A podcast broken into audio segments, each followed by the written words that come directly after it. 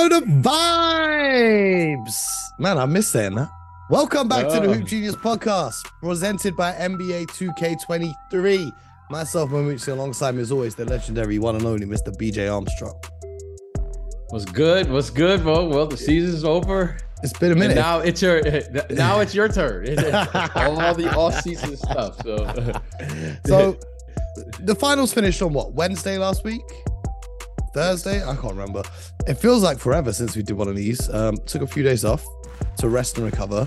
How was your time off, as it were? I know you stay busy, but away from the podcast. Yeah, it's good. You know, just hanging out, family. You know, now heading into spring, so you know it's good. I can't complain. What about you? I was having a great time. You know, BJ, I was having a great time. Oh, you always do, man. That's one thing about you. I know. Yeah. Well, we ain't gonna talk about that part, but I also thought, you know, the season's finished, so let me get back to hooping. I'm gonna hit the gym hard, get in better shape. So I went to play ball on Friday night. Had a great time running some 2-on-2, played some pickup. And then I said, okay, cool, Saturday, let's run it back.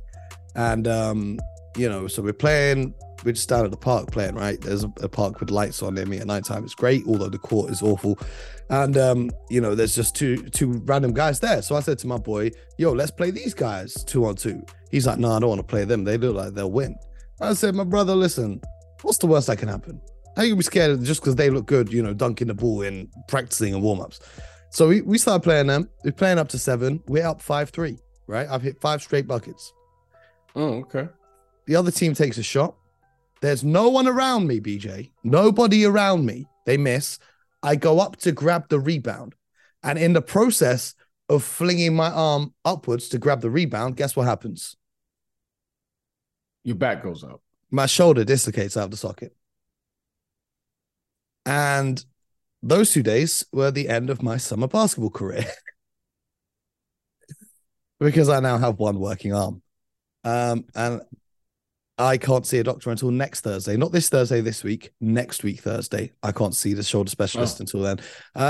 So, yeah, UK government, if you're listening, please fix the health service. And then, yeah, I went to a family dinner a couple of days after, and I found out that it's actually very common in my family. About 3 or 4 of my uncles and aunties all have the same problem of their shoulder just dislocating at will. So that's enough about me. Speaking of dislocations, Bradley Beal dislocated from the Washington Wizards. How's that for a segue? Yes, it is. Let's talk about it. That's the big news, right? We got the draft coming up. We got free agency going to start soon. Even just moving my hand there just absolutely ruined my arm. Bradley Beal traded from the Washington Wizards to the Phoenix Suns in exchange for Chris Paul, Landry Shamet, some second-round picks, and some future pick swaps. BJ, what was your initial reaction when you heard this story break in yesterday?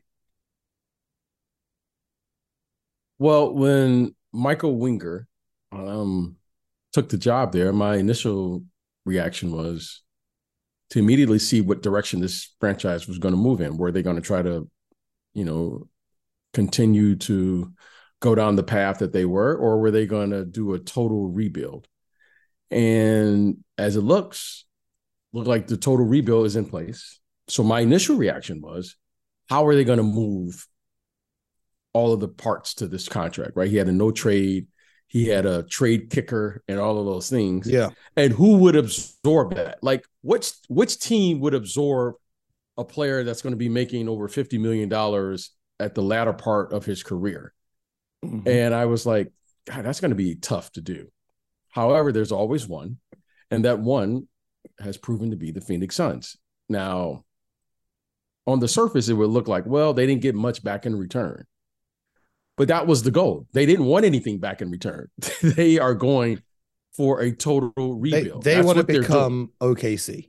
They want to become OKC. They've seen what OKC have got, and they want to do that. They want to clear the cap space. You know, they want other teams to be able to dump contracts on them in exchange for first-round picks, get some new young guys in the draft, develop them, and then rebuild from scratch. Yeah, those sound great. I mean, it sounds great.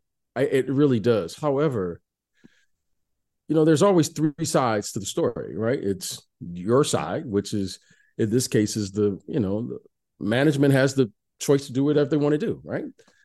You have the player side. I don't know a player yet that has survived a tanking process. Like, hey, shout out to Joel Embiid. Yeah, I'm gonna get you. I'm gonna get you so that I can be bad, right? I don't know how you survive that, right? There has to be. You know what? It would be an interesting study. What is the trauma from going through a process? Because you can look at the Philadelphia 76ers right now, and you could still see the trauma that went through the building since the beginning of this process till now. Mm-hmm. There's trauma there, right? Because losing is not a big deal. If you're doing your best and you play against somebody and do their best, I can deal with that. The problem is when you start doing it on purpose. Mm-hmm. Now all of a sudden, what's the trauma from that? That would be an interesting case study. So there's your side, it's the player side, and then there's the truth. The truth of it is that's what makes sports great. People actually have the choice to do your very best. And sometimes you win and sometimes you don't win. But the fact that you did your best, that's your truth. That's the truth of this is who we are right now as a team. Doesn't mean that we can't improve or get better. But in saying all of that, the Washington Wizards have made this choice now, and we'll see where it goes out. I don't know how it plays out, but we'll see. Well, I mean, there's two sides to look at. There's three sides to every story, but there's two sides to look at on this trade. The Washington side, which you summarized nicely, and the Phoenix side. We'll go on to the Phoenix side. For me, the Washington side, I think is ridiculous, because if your goal was to clear your cap space, you could have just let him walk as a free agent. You didn't need to give him Bradley Beal.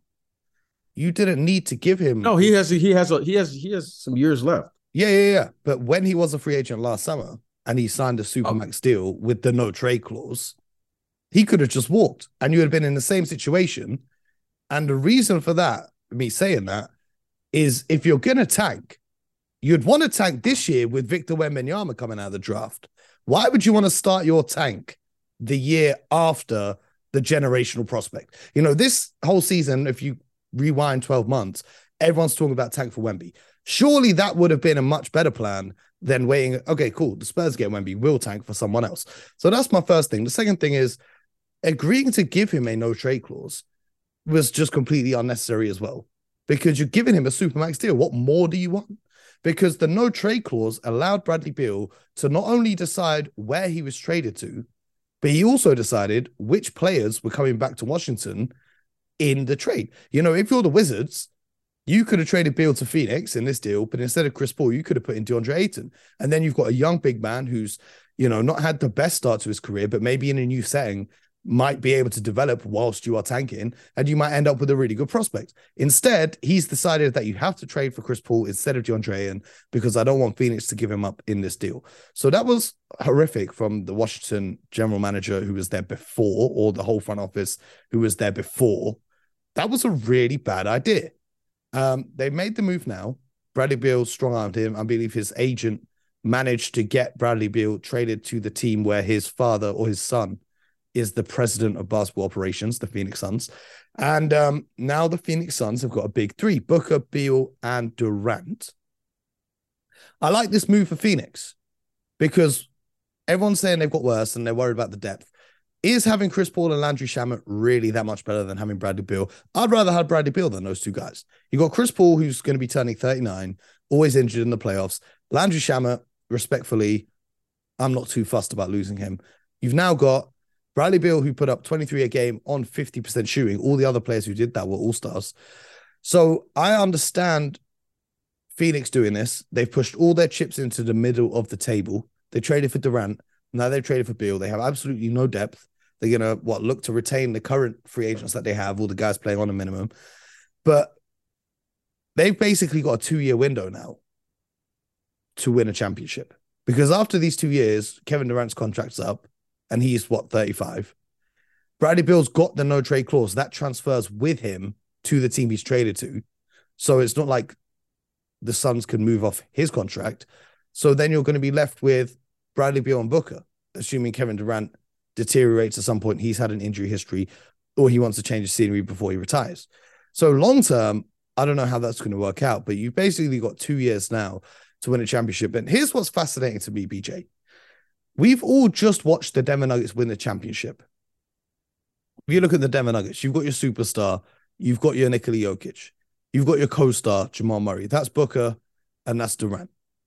You've got your third supposed star, Michael Porter Jr., who had a horrific NBA Finals, but it was thanks to Aaron Gordon, Bruce Brown, Kentavious Caldwell-Pope, Christian Brown, the role players that stepped up, and it was the depth that really helped them win this championship. No one can win a championship alone. Whereas the Phoenix Suns now have given up their depth in Bridges and Cam Johnson and Chris Paul in exchange for a very top-heavy roster. Do you think that this is a championship roster? Well, you know, that's a lot to say. I mean, you said so much in that and that whole thing. I mean, Mo, it's in the first stages of the process, right? I mean, there's more work to be done as they're putting together their team. So that answer will be answered, if you will, by the end of the summer or the start of next season, right? There's a lot of work to do. You know, as far as Michael Porter, I mean, it's always about matchups, and they did something right there in Denver because he was the starter the entire season. Okay, he was the starter for the entire season. That's why, you know, we always say here, it's always about talent and depth. You got to have depth to win. Now, when you see top-heavy teams, right? We've seen top-heavy teams before. It never works. The reason it can't work is because you have to have a complete roster, because at some point here, you know, every player, believe it or not, has a player or a matchup that doesn't favor them. Every player. I've never seen a player that didn't have a matchup that didn't, that they were favored 100% of the time. So now at the top of this roster, you have three offensive players, three really good offensive players. Now my question would be, okay, where are these players going to play? Mm-hmm. And how they're going to match up. Okay, Devin Booker, in my opinion right now, he's a top 10 player in this league. At the very least, he's a top 15 player in this league. Kevin Durant, still believe he's a top 10 player in this league. And Bradley Beal has had some health concerns. An all-star caliber player. Now, where are they? It's all about putting together a team. Now you've put together a collection of individuals. But now, where does this team play? Just to jump in real quick, you're talking about the health concerns. In the last two seasons, Bradley Beal has missed 55% of his team's games. Kevin Durant has missed, has only played 63% of his team's games. Devin Booker even, 74%. So not one of their big three has been healthy for three-quarters of their teams in the last two seasons. So whether they're healthy or whatever the case may be, now it comes down to the following. Okay, how are they going to mesh this thing together? Okay, so, you know, as I'm looking at their team, I'm going, okay, they have Kevin Durant, in my opinion, at this stage of his career, even though he's a seven-footer, his advantage is at the small forward position. Mm-hmm. Reason being is because you don't want him banging around with Aaron Gordon and Draymond and those guys at his size, at this stage of his career. That's just my opinion. Now, what he can do is I want him playing against, you know, Michael Porter Jr., who's 6'10", 6'11". I want him playing against smaller players with smaller body types. Like, so if he plays a power forward position, there's a difference between guarding Brandon Ingram and guarding Zion. Yep. Okay, I don't want Kevin Durant guarding Zion. Yeah, it's just a lot of physicality, especially for a guy with the Achilles and the knee. He's getting older. I just want him to play against smaller athletes that fit his body type at this stage of his career. I don't want him banging with Zion and all those things. Now, can he do it? Yes, of course he can. But for 82 games plus the playoffs, no, I don't want him doing that. So now that brings me to believe that they think that Bradley Beal or Devin Booker can mimic the one position. That's what it leads me to believe. Yeah, Devin Booker had a good stretch when Chris Paul was out injured. He did play fantastically at that point guard position, but the whole narrative around Devin Booker was, oh, they finally unlocked Devin Booker by bringing in a true point guard in Chris Paul and even Rick Rubio before that to allow Booker to not have to be the point guard. But now he's right where he began, albeit with a massive upgrade in the talent around him at the 2 and the 3. But the best of Devin Booker we've seen is when he's the 2. With a point guard facilitating. It's not to say he can't do it. Where he's at in his career, he's the youngest, I believe, of the group of the 3. Yes. So Devin Booker to me is the 2. Now, Kevin Durant to me is the 3, and that leads me to believe that Bradley Beal will probably be the 1. Okay, or we'll have to mimic that position. So I guess it works. I'll have to wait and see. I think it's a problem that you would love to have as a coach, because you're saying, you got 3 talented guys and now we have to figure out how to play. You have the 5 with DeAndre Ayton. So now I would think they would look to plug in a 4 who could play, do the dirty work as a 4, and then allow them to have size. Now, if you're telling me they're going to play with that size and then have depth to bring in different depending on, matchups and all that. Okay, I can buy into that. I'm not saying you have to play that way for 48 minutes. However, one thing they're going to need some type of lead guard that's going to have to come in and play. And then they're going to need a 4-man who can do all the dirty work. Do you see them trading DeAndre Ayton to get some of these pieces? I was talking to some people today. And listen, now, Mo, this is a copycat league. The team that has won is a big team. Mm-hmm. Jamal Murray is a nice size for his position. Okay. Caldwell-Pope is what, 6'6" or so, 6'6", 6'7". And then you got Michael Porter. He's every but 6'10" to 7 feet. Aaron Gordon, 6'9" at least. And then you have Jokic at 7'1". So, Mo, it's impossible to me to play against the defending world champions now. You're going to have to go through them in the West. You're going to have to go through them. Okay. They're going to be there. And at their age, you're thinking they're going to make a nice little run here. Let's just say 3 to 5 years, they're going to be in contention. Okay. I think you have to be big now. Yep. So I think if they win again next year, suddenly now the league has to change, because you're saying Jokic, he's already shown that he can dominate. Jokic can dominate now. So now if they win again, now, Mo, he is the most dominant player, hands down. Okay, individually and collectively. I would think, Mo, that all of these executives who feel they have a chance to win, especially in the Western Conference and in the Eastern Conference, because you got to see them in the finals, you better have a minimum of 12 big bodies, 12 fouls to play against him. He's just too big and he's too good. Mo, you can't defend him with you can't play small against him for sure. Yeah. And you better have big enough bodies to at least be able to hold him up, to double him with another big guy. So I would think, Mo, that as you are building your teams now, if you're Miami, you're going, hey, we love Bam, but he's just not big enough. He's not big enough, but if you could have Bam playing against Aaron Gordon, yeah, Bam should be the 4. Other big bodies at the 4 and Brook 2 Lopez. Big bodies to play against him. Bring me Brook Lopez or Miami. Somebody like that. Now you're talking a different game. You're saying at least we can match up. You got to match up with Jokic because he is so big of a man and he's so skilled. So I would think, Mo, that there will be a shift here, possibly, with this season. But I think the shift is already happening, because if Jokic is there, you better be prepared for him. You better be prepared for playing against him, because you can't play against him with a small body. Now, DeAndre Ayton is a big body.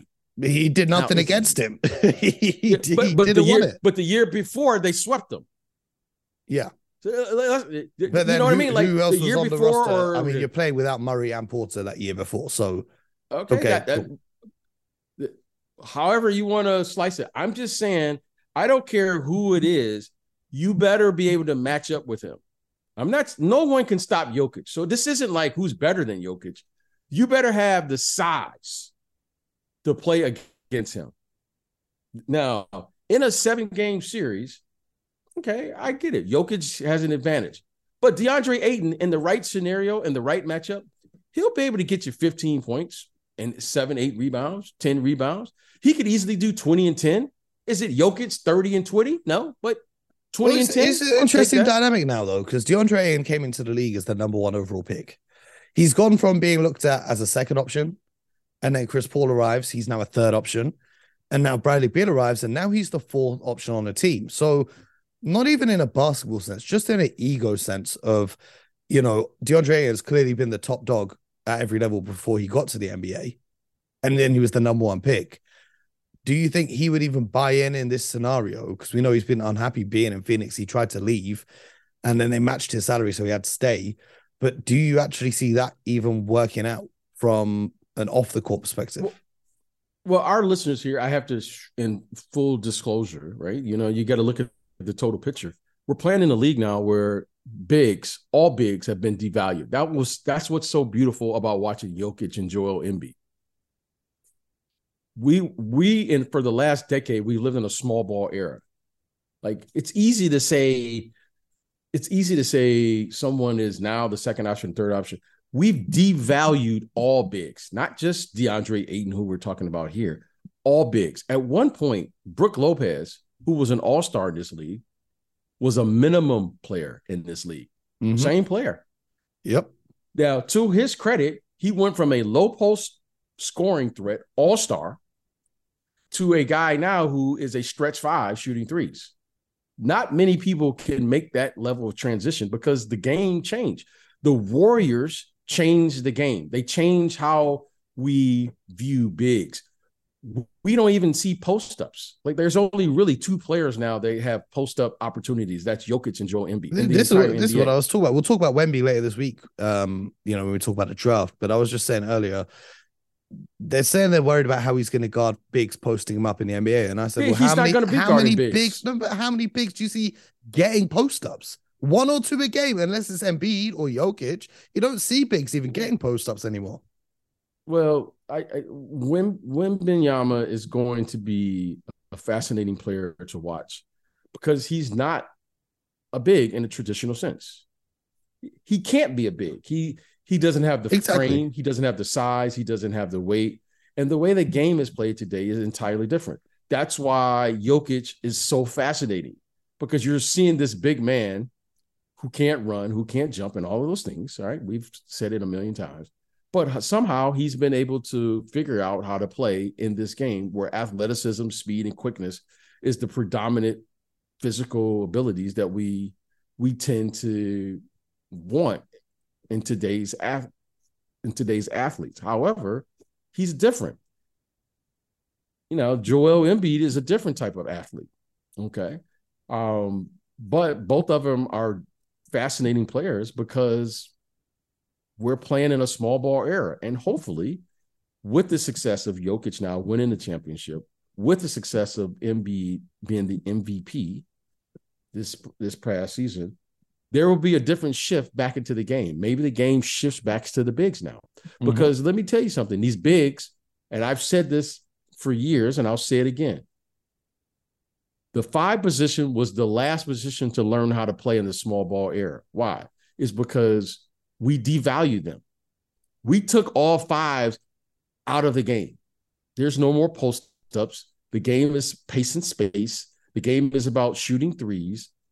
We saw the Houston Rockets just a year ago to say, PJ Tucker, we can win with PJ Tucker at the five. Mm-hmm. That's what we did. Okay. So it is what it is. Let's make it right or wrong. You know, we're not going to blame Golden State. We're not going to blame the game. Just went to a 5-out offense. That's what we're running now, Mo. And everyone shoots threes. We'll see 50, 60 threes in a game this year coming up. And that's not going to include the 5-man. That's just what it is. Yep. Now, but if you're going to win the championship, which is different, you better be able to play against Jokic, because he's the guy right now that everyone, because if he wins again this year, Mo, which I expect him to be in the hunt, Now everyone's going to say, oh, wow, if we're going to win, we have to build a team that can beat him. So we'll see how it plays out. I think DeAndre Ayton is a really good player. I think DeAndre Ayton, like all bigs, are trying to figure it out, how to play in this league. It's not to say, you know, would you like to see him do different things? Yeah, but you know what? But we have to tell it like it is, too. Bigs today are struggling playing in this new era. And he's not the only one, okay? We're seeing Anthony Davis now, who admits he doesn't want to play the five, playing the five, okay?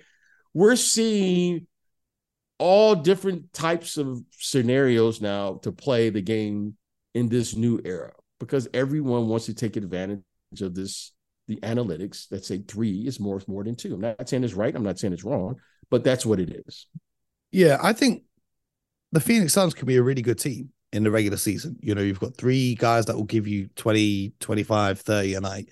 You can stagger your lineup so there's always at least one of them on the court at any given time. But the depth and the defense concerns me, because at this stage, Bradley Beal defensively, I don't know if you're going up against teams that have super quick guards that are explosive and can shoot and can attack the paint. I don't know if Bradley Beal and Devin Booker is a defensive backcourt as well that has some question marks for me. And then, of course, the depth, as we've said many times. That's my big query on them for a postseason run. And then also, what if one of them gets injured? You already have a thin roster as it is. And then, as you said, as it's currently constructed. But Mo, that's what I'm saying. We have to say that here. As it's currently constructed, which we know, you and I both know, and we got to share that with the listeners. They're going to build out the roster. Yep. Okay. They're going to build out the roster. Now, why?